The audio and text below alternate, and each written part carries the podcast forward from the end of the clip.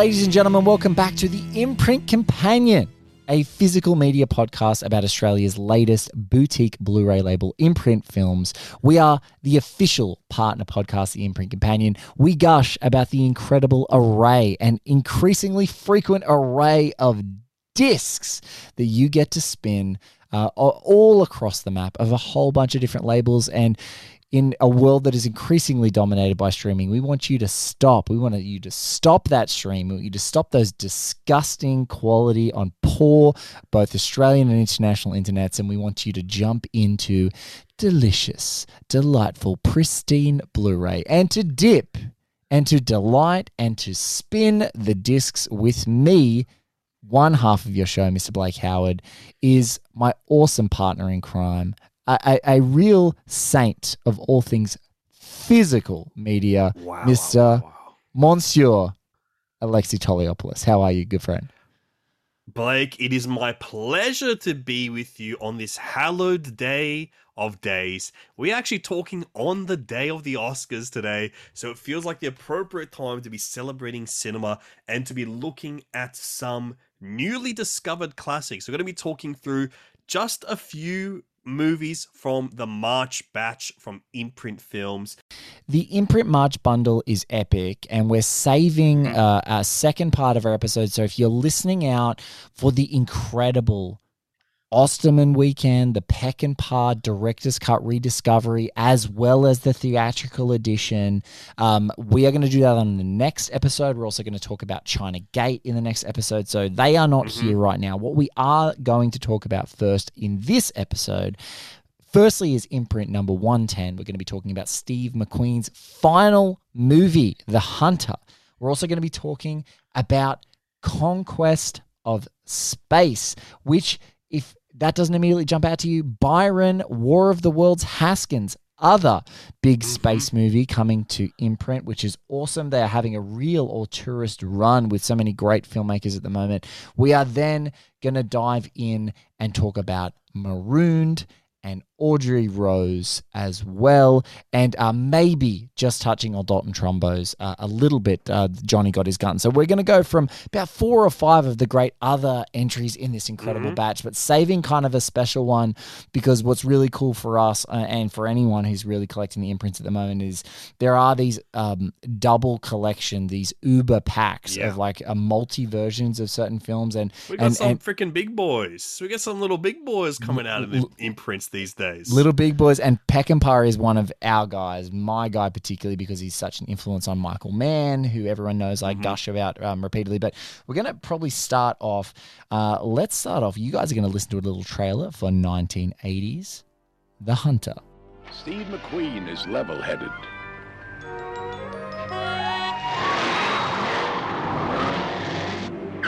He's eagle eyed two-fisted. A tower of strength. He's not as fast as he used to be. That's what makes him human. But he is the hunter.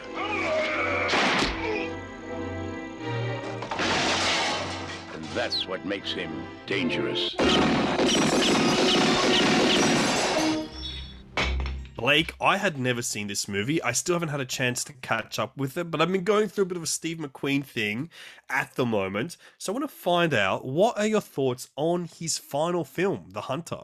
Look, it's a, a weird little film as his last one. It's kind of a strange one because they always talk about actors never having their great films, but it feels like such a Steve McQueen joint. Mm. It's about a guy, his name's Ralph Papa Thorson, actually a real guy.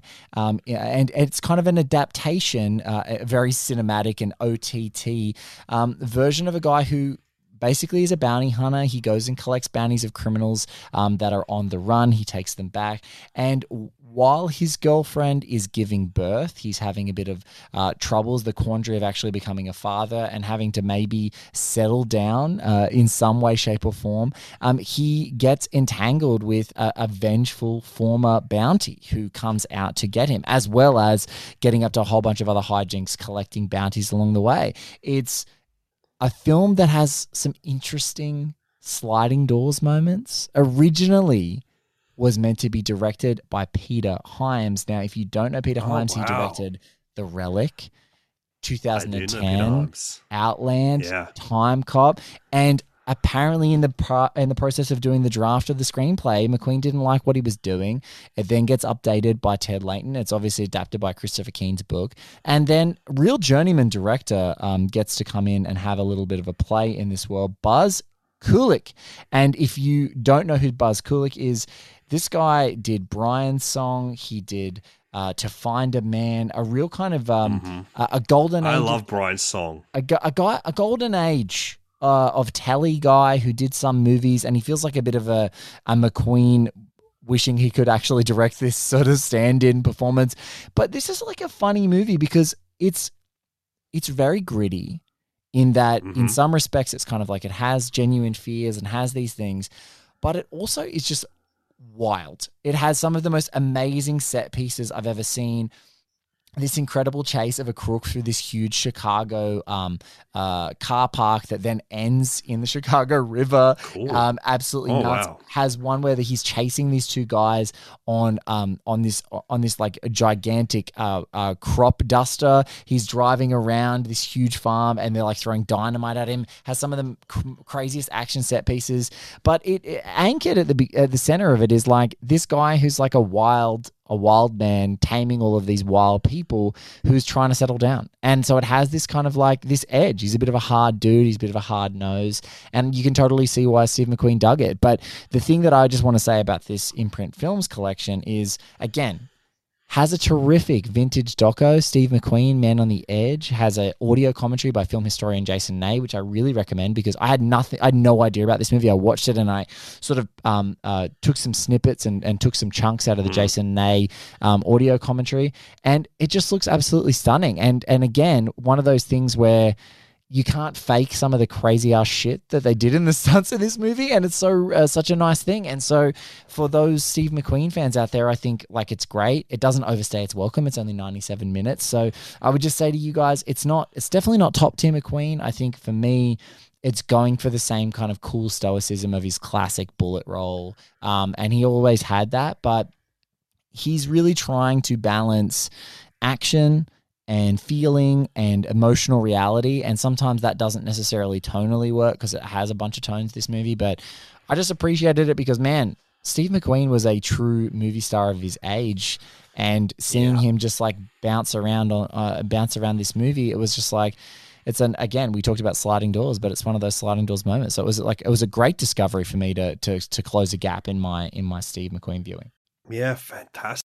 Man, I got to watch this one. I can't wait. Yeah, I think you I think you'll get a lot out of it. And the one other thing I would say, it does have a good Eli Wallach like random performance in there. It's like a very nice, Oh, as it is like he's Mhm. sort of like anchors to his one life. freaking guys, dude. He's one of my freaking guys. But the wildest performance in the movie is like a true Bruce Dern mad off the wall performance by Tracy Walter, Jack Nicholson's best oh, bud. Oh, wow. who plays Yeah. Bob in the Batman. He is actually the unhinged guy who's coming back for vengeance, and he is on one. He's going off his rocker in this movie, and it's just a real treat to see him absolutely go off the wall. That's oh man, I just rewatched Bullitt like not even like two weeks ago, and One of the great I movies all time. hankering. It is. It's so cool, And a Um, I've huge been influence on Heat. a Huge influence. McQueen. Yeah. hugely influential on Heat. Yeah, huge. So, huge, huge, so, huge, huge. so again, the Tarantino Once Upon a Time in Hollywood book, some Bullitt, more McQueen, Mhm. even even fantastical, hypothetical McQueen. Yes. um, is is good in your life. So uh, closing this uh, closing Oh. this gap is is really really terrific. Um, let's Before bounce. we move on to the next one, Blake, I gotta ask you a little question while we're on this. yes, Who should play Bullitt in the frickin' Steven Spielberg one coming down the line in a couple of years? so hard. I've been thinking Mhm. about this since day one, and I'm like, it is. It's impossible in the current paradigm of actors for me to pick a person that I feel like has all of the talent. I really like I really like a guy whose name's been bandied about uh, for James Bond recently, who starred in an absolutely outstanding little movie called The Guest, uh, which is currently yeah. Um, uh, directed by Dan Adam Wingard. Stevens, Dan? Stevens. I think Dan Stevens has got the because because the Bullitt for anyone who hasn't heard, Hmm. the Spielberg Bullitt is allegedly like a originy story, and I feel like Dan Stevens has got some Oh, of the. weird. fi- Okay. It's not. It's not like after Bullitt, like the events of Bullitt that we Hmm. see. It's kind of before, and so I feel like Dan Stevens has got. You know, he's got some of that stuff. I would say like Munich era. Daniel Craig would have been the like. I mean, he even dresses Oh. like Bullitt in that movie. That would have been the most. And He'd be number freaking one, dude. numero uno, but he's just aged out. Like if it's a Bullitt sequel, it's Daniel Craig every Mm. day for me. He's already kind of done the work with Spielberg, but if if you're going like earlier, which I believe that it is, it's always it, right now the only guy I've been thinking of is like Dan Stevens. I've seen him do cool, Yeah. you know, like you know, quiet. The guest is terrific if you haven't seen it. If you're in Oz, it's on Netflix right now. Check it out. There's some great physical media releases of that bad boy too, um, which you should definitely get your hands on. But yeah, Dan Stevens. What about you, Lex? Who, who's is there any guys that are popping up? Because uh, it's it's it's one of the most impossible tasks. It would be like someone going, Hmm. "Hey, how do you recast Paul Newman?" It's like what? Recast Paul Newman? Like It's the guy. It's the guy. It's like the guy. I don't know, Steve McQueen, the freaking director. That's what I would go for. Look, it's I mean, a he knows how to play Steve McQueen. He's been doing it his whole his whole life. life. His whole life. Absolutely. Yeah. And Absolutely. Widows rocks. Widows. He should Widows be directing rules. it. Widows absolutely rules. Big Actually, fan. speaking of widows, oh, they're too old. I was gonna say Colin Farrell, but he's too old. he's a bit old, but he's also the most. too He's, old. he's he's aging like a fine wine. Maybe the guys who did the penguin suit can give him a Steve McQueen suit, uh, skin suit, and he can just wear that. Who knows? Who knows? But let's let's bounce from this. Uh, you know, the final film from Steve McQueen. Let's bounce over to uh, a story of astronauts who are trying to get back into Earth's atmosphere and um, a big influence on Alfonso Cuarón's Gravity, John Sturges's Marooned. Have a listen to the trailer.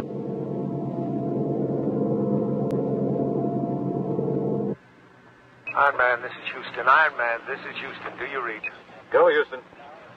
Do you affirm retrofire? Negative. Say again. I said we had negative retrofire. Bailey, kill it. And if that big baby doesn't fire this time, they're not coming back.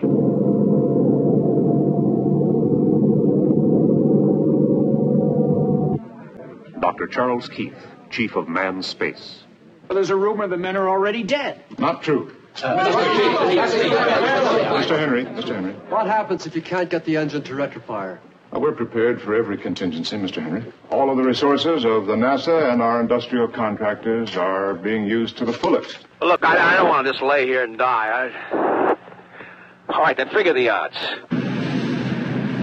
Right now on its way to launching, the XRV has never before been in space. And when it makes its first flight, Colonel Dart is going to be going it alone because that bird was designed for two men, but now has been modified, of course, to carry four men. And Colonel Darty will be on his way to bring home the three astronauts of Iron Man 1.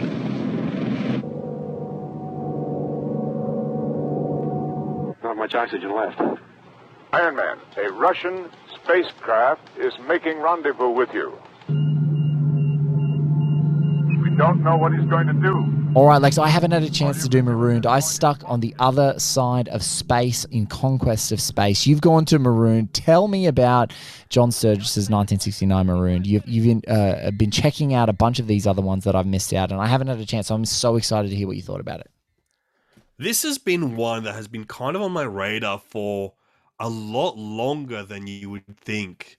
I remember this from my video store days, just seeing this cover on the shelves where I'd be like, hmm, okay, what's this one? It's kind of not in the sci fi section. I think it was either in thriller or adventure. And um, I was kind of interested in it because it seemed like a very grounded take on space. So when it came into batch, this was the one that I bagged. So I was like, Blake, I got to watch this one finally. And it is such a curious, curious film because kind of like Gravity, it presents a reality of space in some Yes. kind of way. It's about three astronauts on a mission in space that are maroons. Hence the title being maroon. they cannot get back home. So then it's a lot of the film is set in communication between ground control with uh, Gregory Peck leading the ground control, uh, talking to the people in space and communicating with them about what is happening, divulging things to them. A lot of it's like working out math. A lot of it is like guys in suits smoking cigarettes down to the freaking butt and the butts piling up as they are working out the math of what is possible to bring these guys back. And there's this kind of thing that is fascinating about this movie in that I would say it teeters on being very boring at points. Yes. And there's something about that boringness um, being quite filled with dread and terrifying to me because these men are so helpless up in space. They literally have no control about their destinies right now. And it seems so hopeless for them. And they feel so helpless trapped there.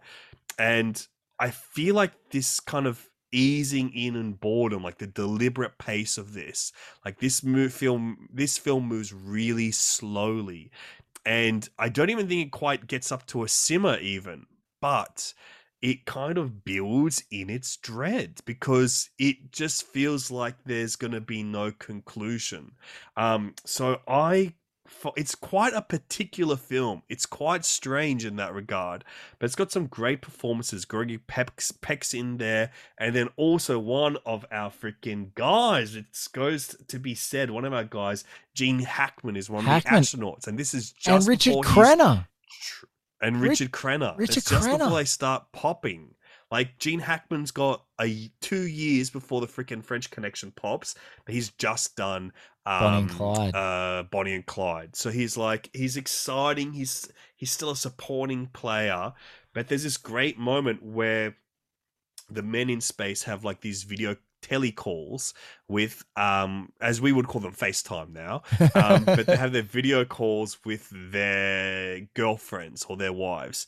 And the first one's quite melancholic and then the second one is Gene Hackman and it uh, devolves into a freaking argument where he like starts screaming about like how he's gonna die and stuff and it's like his fault or whatever and it's just like it becomes quite harrowing.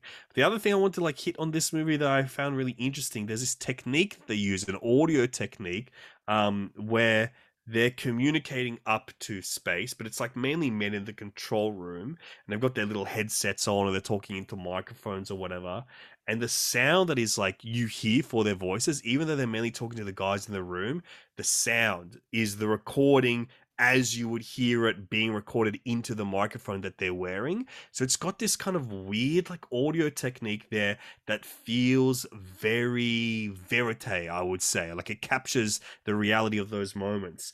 Um this is a really interesting one because it's like not super exciting, but that's what makes it kind of truly compelling in a really unique way. I, I I'm really glad I finally watched it, and it's a great one to catch up with. It looks freaking beautiful, like just the design of all the space stuff, because it is from '69. It's the year that we think of when we think about space, and also um, two people pleasing each other orally. uh, so it is. It's kind of interesting production design. And, the, like and seeing... if, if, you do that too slowly, there's also a dread. There's a exactly. it's it's a building dread. a, a real sense of dread. But like you know, it, you this is how you recognize space is like what the astronauts' costumes look like in '69, and they look a little bit different. And there's a bit of imagination going on here for how to present space at that current time. So I think it's a total like historical curio that so many of the listeners of this podcast would find some fascination in catching up with. Oh, that sounds so great. I'm devastated that I haven't seen it already. Crenna, Hackman, Peck. I mean, they're just all mm-hmm. our guys. This seems so great. I can't wait to check it out. And your emphatic recommendation is there. But let's stay in space You guys have a Just listen. for the record, mildly emphatic. I did say it was boring as well. So Oh, no, uh, people no. don't get too excited about it before no, they go. no, ju- just emphatic for our guys, right? And the boredom, and Yeah. also there's something about the stakes of like if if you're sitting at a desk and you know that your ma- your ability to do math is going to result in people living or dying, I think that that's cool. I actually think that that's quite good. Um, Mm-hmm. It's so cool, man. It's a cool movie. so let's jump back in time 14 years. Uh, let's go to another person who kind of defined how pop culture, um, you know, interacted and understood space. Byron Haskins' conquest of space.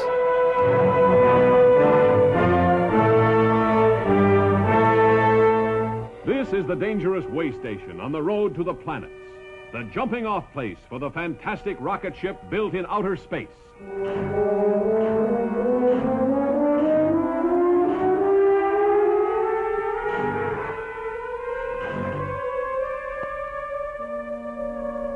You'll be out of this world through every stirring moment of conquest of space. You'll live the strange, topsy turvy life of men who live as no other men have lived before.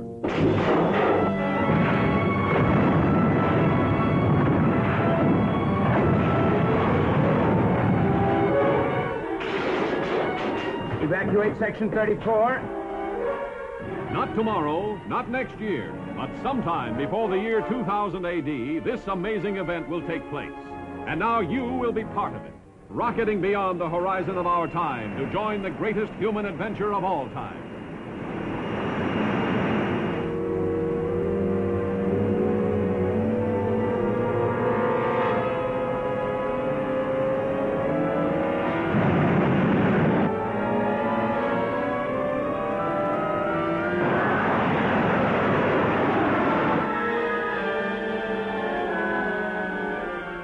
All right, Lex, this one, you talked about the historical curio that is marooned. You talked about like, um, you know, things trying to be anchored in reality and uh, sort of truth in marooned.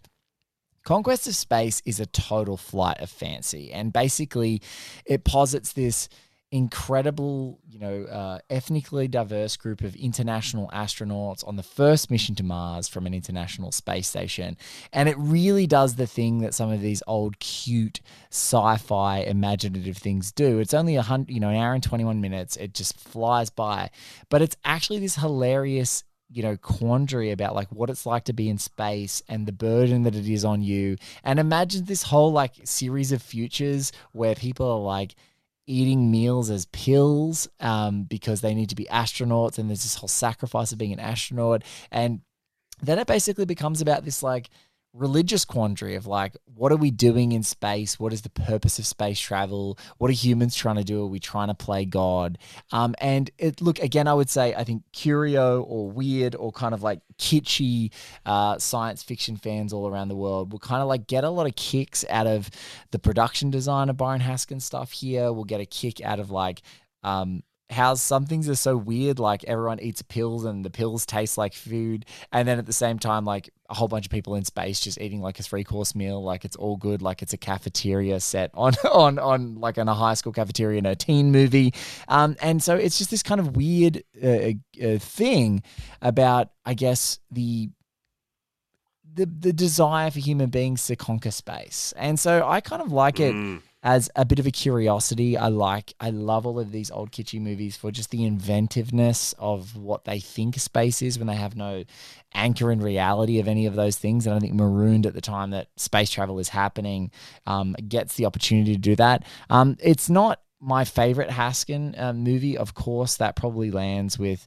Um, something more like uh, you know War of the Worlds or something like that. But it's just great to just see the, like the technical, uh, the technical side of this. It and again when you see this version um, of Conquest of Space, this beautiful um, 1080p presentation from Par- the Paramount Pictures negative, um, it's really stunning to see the Technicolor in Blu-ray. Like there's just something. It just looks like this beautiful, strange, out of time thing. And so, yeah, I really enjoyed it. Uh, you know, 81 minutes, an hour 20, like it flies oh, by. that's a breeze. So it's just a breeze. And so like this, you know, if you if you're a sci-fi fan, these 50s movies are just a dream. They're just like you see Yeah. the, the the origins of all of the big bombastic, you know, totally digital glut that we have right now, and just watching the craft of how they had to actually do it. It's Um, craft and it's imagination and it's like bringing the surrealism to space that I appreciate so much about like those 50 sci-fis. Yes. There was another one that I really loved back in our early run of imprint films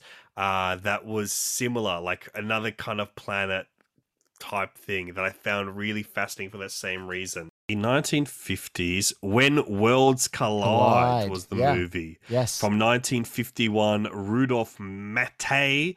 Uh, I found that that's kind of like a disaster movie where they have to like disappear to other planets. And it has that same kind of like surrealism of like the s- landscapes of space that I found so beautifully done. yeah look it's it's it's definitely not um an absolute uh, jaw-dropping must own um, in the in the context of this incredible series of batches that Imprint are doing. But I think if you're a sci-fi fan, these 50s ones are just the best. Like if you're a sci-fi person that has like all the contemporary sci-fis, you you owe it to yourself to give yourself the 81 minutes Yes. and to get this in your collection. Like you want to you want to you want to be a completist. Um, and Byron Haskin and his influence on the entire genre. Um, uh, like you know, I think you owe it to yourselves to put this one in your collection. Awesome. All right, so we come now to our final. Uh, uh, sorry, no, I'll do that again. We come now to our second last film of the batch. I didn't see this, but as the requisite psychological horror expert out of the two of us, um, I, I I happily bowed uh, to, to let you do this. I was going for the more classic, uh, you know, upcoming Dalton Trumbo film, the adaptation Yeah. there. So I was like, I'll, I'll stick I'll stick with the black the, the Hollywood blacklist, and and I will give you Audrey Rose. Tell me about this movie. Underrated psych, psychological horror, 1970s. Anthony Hopkins. Like, tell me, Lex, what did it live up to the hype? He's going to harm us. It's Ivy he's after.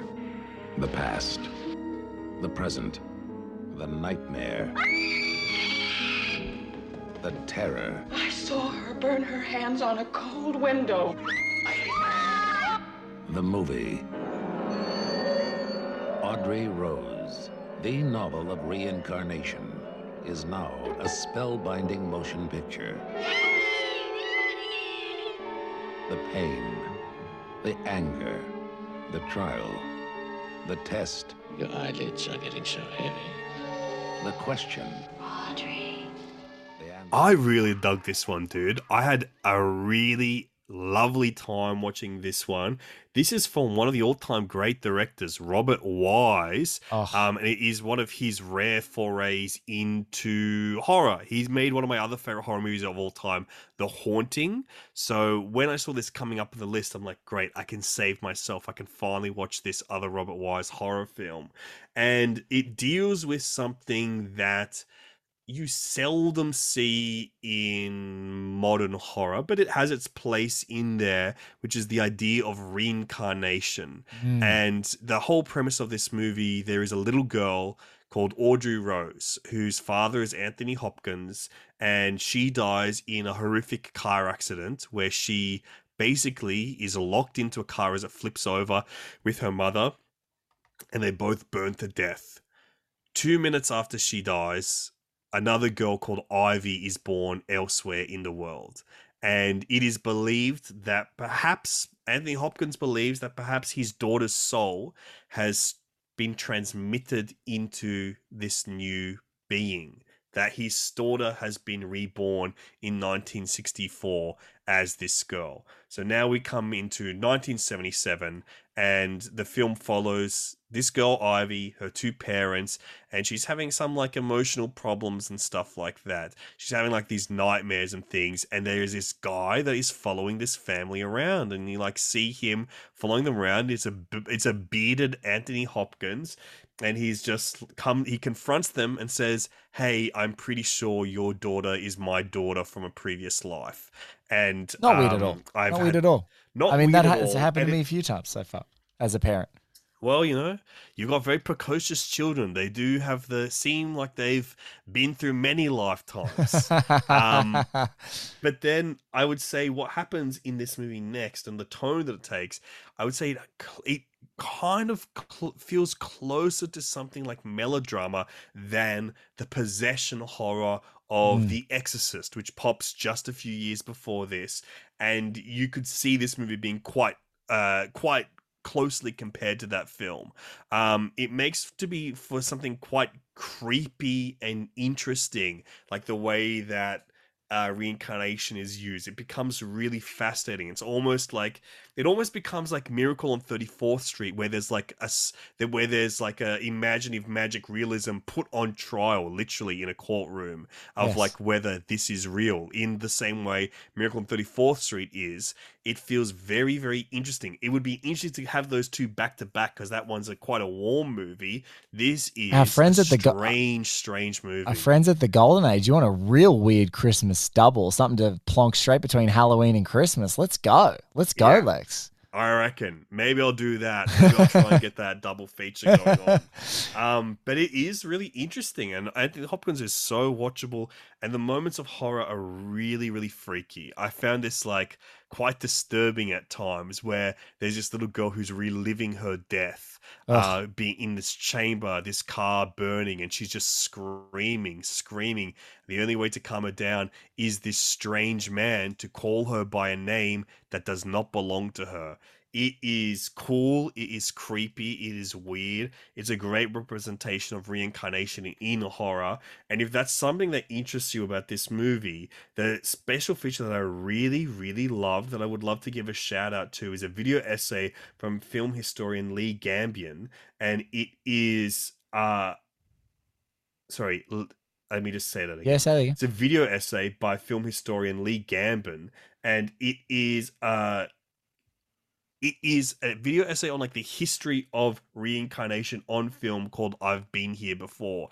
And it covers the gamut of like how reincarnation is presented in film from comedies and musicals like Here Comes Mr. Jordan, the remake with Warren Beatty, um, uh, which I found really interesting and introduced me to some movies I wasn't aware of as reincarnation movies. But then when it touches on horror, the idea of horror in reincarnation, it latches onto some of my favorite movies. The original Mummy from the 1940s, uh, Bram Stoker's Dracula from Francis Ford Coppola.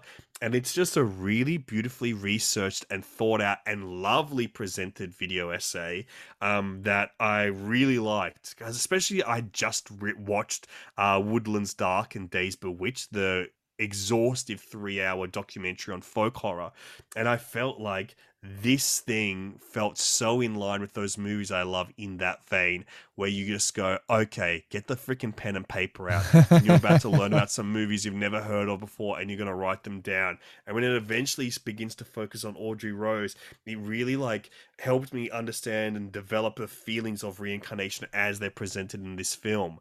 Um, this is a really cool one. I think if you like stuff like The Exorcist and you're open to things that are kind of off key uh, in horror, in explore, exploring spirituality through horror, this is one that I really highly recommend catching up with. It kind of sits in the same realm as The Exorcist and Rosemary's Baby, but in more of a melodramatic uh, than a horror or psychological horror presentation. So if you like melodrama as well, this is a weird one to check out. Possession of Danny Rose we've had we've had this Audrey Rose now. Um it's it's it's uh feels like we I love this exploration into the movies that are around some of the most influential movies of all time Mhm. and that sounds you know as soon as you said Lee Gambin he's been a stalwart of so many of the great features that we've already seen in video essays and commentaries all across imprint so I'm so excited that one has actually just jumped to the top of my list in my next viewing before It's also quite loaded. Like there are more features on here. There's a Kim Newman on here. There's a, a featurette, The Investigator, The Paranormal World of Frank De Felitta, The Role of a Mother, which is an interview with Marsha Mason, the lead of the film. And then also uh, my favorite thing that we've been getting a lot of in these, which is an exploration on the score, which I really, really appreciate. That's something I think Imprint does so well is it honors the scores to films and often scores to films that are not uh, quite held in the same kind of prestige of your big iconic scores. Think that's really cool, and I'm excited to see another one on here. Speaking of spirituality, we're going to dive straight into a movie where Donald Sutherland plays Christ. Dalton Trumbo's. Johnny Oh. got his gun. Here's a trailer. Somebody once said that the history of a country is the history of its wars. Another man said that war is stupid, wasteful, vicious, and self-defeating. And a third man said, let's put an end to war.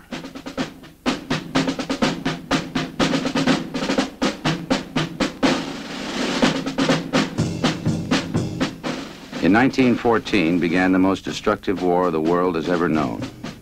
A war to end all wars.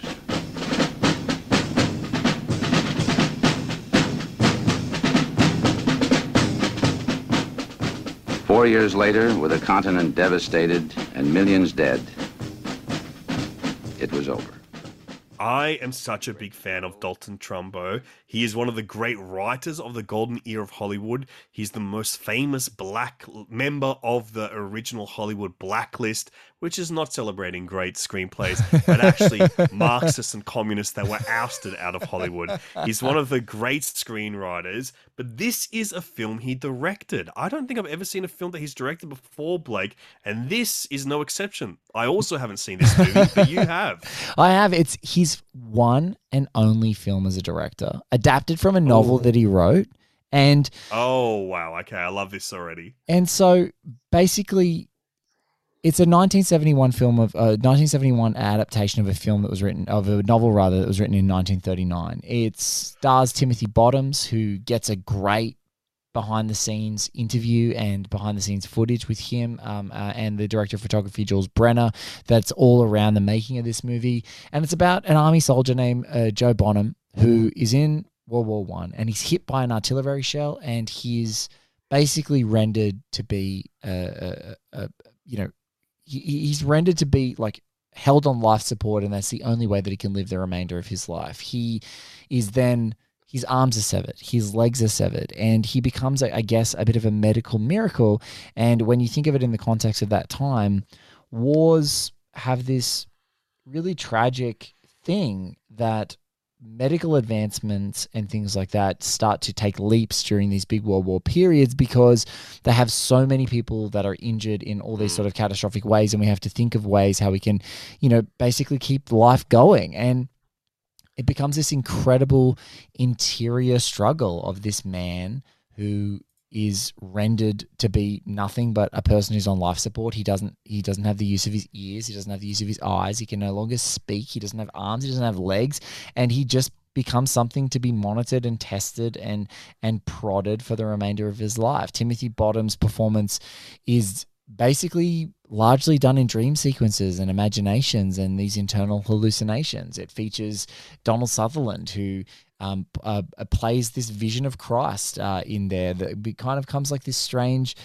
gatekeeper between worlds of uh, of different forms of consciousness. It has one of my truly favorite actors of all time, Jason Robards, plays Joe's father, who's seen Yes. in memory flashbacks from this position.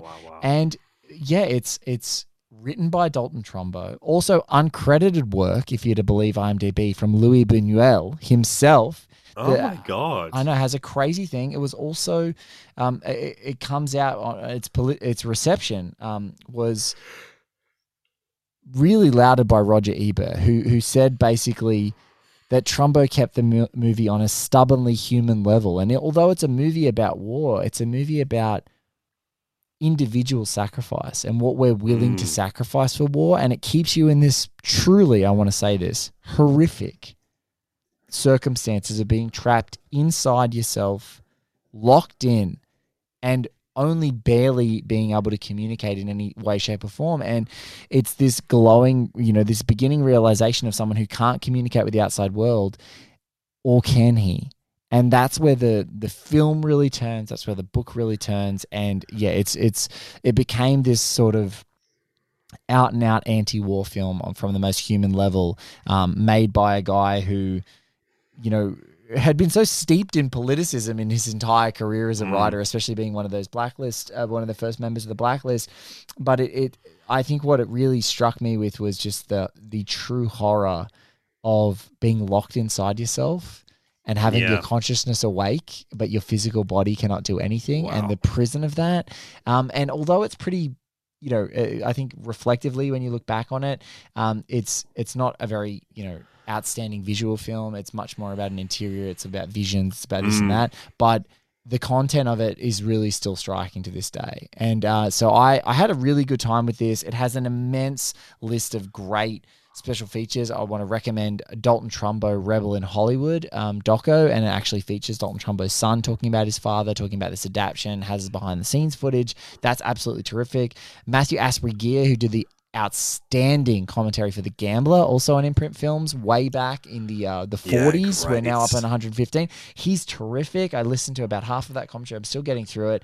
Um, there's uh, also it actually has the James Cagney radio adaptation of this story, Whoa. which they adapted from the novel like a year after it was made. So they they're doing this in the middle of god. they did this in the middle of World War II, Lex, which is insane. They did this about Holy like shit. the human cost of war, and I just, it's it's a movie that had me so kicked on the blacklist that I realized I didn't actually own a copy of the uh, Coen Brothers film Hail Caesar, and it made me buy that. So all I can emphatically say God, I thought you were going to see me a, show me a freaking DVD copy of Trumbo, the Bryan Cranston movie. Unfortunately, not. But what I would just say is, I mean, if you're a Trumbo fan, you have to own this. If you if you want to see true anti-war movies, I think if you're a war movie fan, the true anti-war movies, this is a really great wrinkle into that, and in in, in the mm. most unique of ways.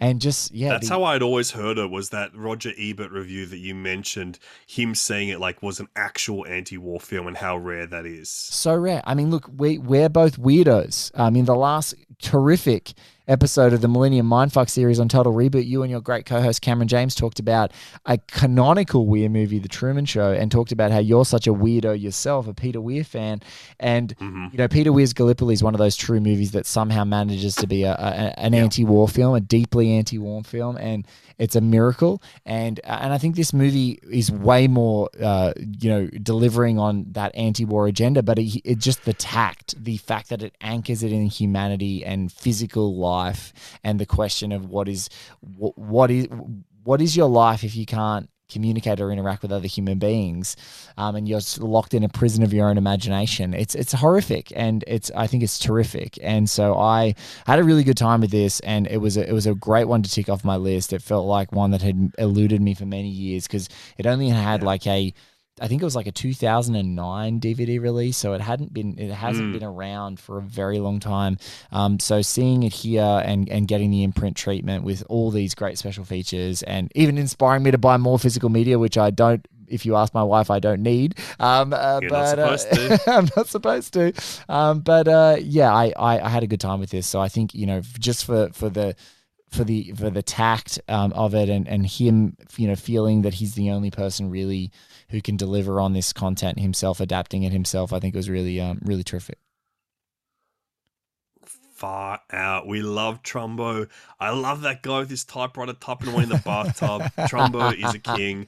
Can't wait to catch up with it. And we've got a couple more movies that we'll be discussing on the next episode of the Imprint Companion, including the Osterman Weekend, the final film from Samuel Peckinpah. Uh, I am excited to dig into it. We're going to try and do the double and watch the theatrical and the director's cut. I have not committed to that, but Blake Howard has. i i have and this is why it's all the more fascinating guys and i can't wait for you to listen to the next one which is it was actually at the Peckinpah estate. It had never been released before. And so we've got a 2K scan from newly sourced 35mm prints of his own one. All right. The original director's cut negative Holy is what they got. So that is, it's, I can't wait. So Peckinpah, we've already had a major Dundee release. We've now got Osterman. There's I'm hearing whispers of even more Peckinpah stuff coming to imprint. So if we can get some more of these resplendent double box sets in their glorious hard cardboard, I am so excited. Rock on, Bubba. We're doing it. Let's do it. Let's get let's get Peckinpah. Uh, and uh, and yeah, I, I can't wait to chat to you again. Me too, Blake. It's always a pleasure. Never a chore, never a bore. uh, of course, you've got some great stuff happening on One Heat Minute. Uh, you have got the awesome Zodiac Chronicle nearing its end, and you may have some cool new interviews coming in the way, but they're secrets to be held for your surprise. Secrets for us and for the Patreon. And then eventually, after Zodiac Chronicle ends, and I can finally walk away, I can leave the cafe as Mark Ruffalo did with swagger and throw on my trench coat. Then it's time to get naval, baby. It's time to get onto that boat and let's get weird. And can I say, really wish that I was in that conversation on the Truman Show, Lex, on the Millennium Mindfucks. Uh, such a great episode. Yeah, we you wish guys. you were there. You had we a wish great- you were there. You had a great chat. Excited to see more from Total Reboot. Excited for the next wrinkle in Lived It. Um, and uh, and you've got some pretty exciting news that you've just announced as well. Do you want to uh, give a little shout out of that? Yeah, we're kind of trying to expand things over at Total Reboot at the moment. So we're in a state of growth. Uh, over the next year, we're going to be doing some new things. The way that we're kind of pitching ourselves is that we are like the last video store clerks of the internet. We're going to be giving you new re- new release reviews over on Total Reboot, and we're going to continue doing our mini series explorations into different genre cycles in cinema with Millennium Mindfuck for the next few weeks as well. And then later down the line, we're going to be doing some of our documentary investigation work. Will also be in the Total Reboot feed, but things are developing, things are happening slowly. But Total Reboot, or whatever it will be called down the line, it might have a name change. Who freaking knows? Who freaking knows? But things are getting bigger and better and more exciting over there. Can't- It's just going to be, it's the same stuff, but bigger and more. Bigger and more is good. And just like all of these imprint batches, bigger and more. We will catch you for more on another episode of the Imprint Companion very, very soon.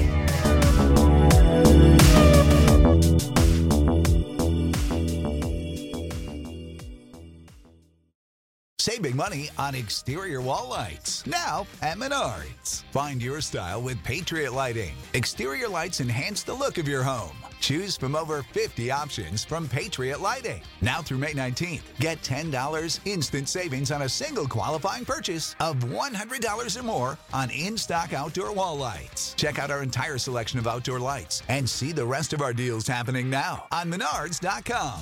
Save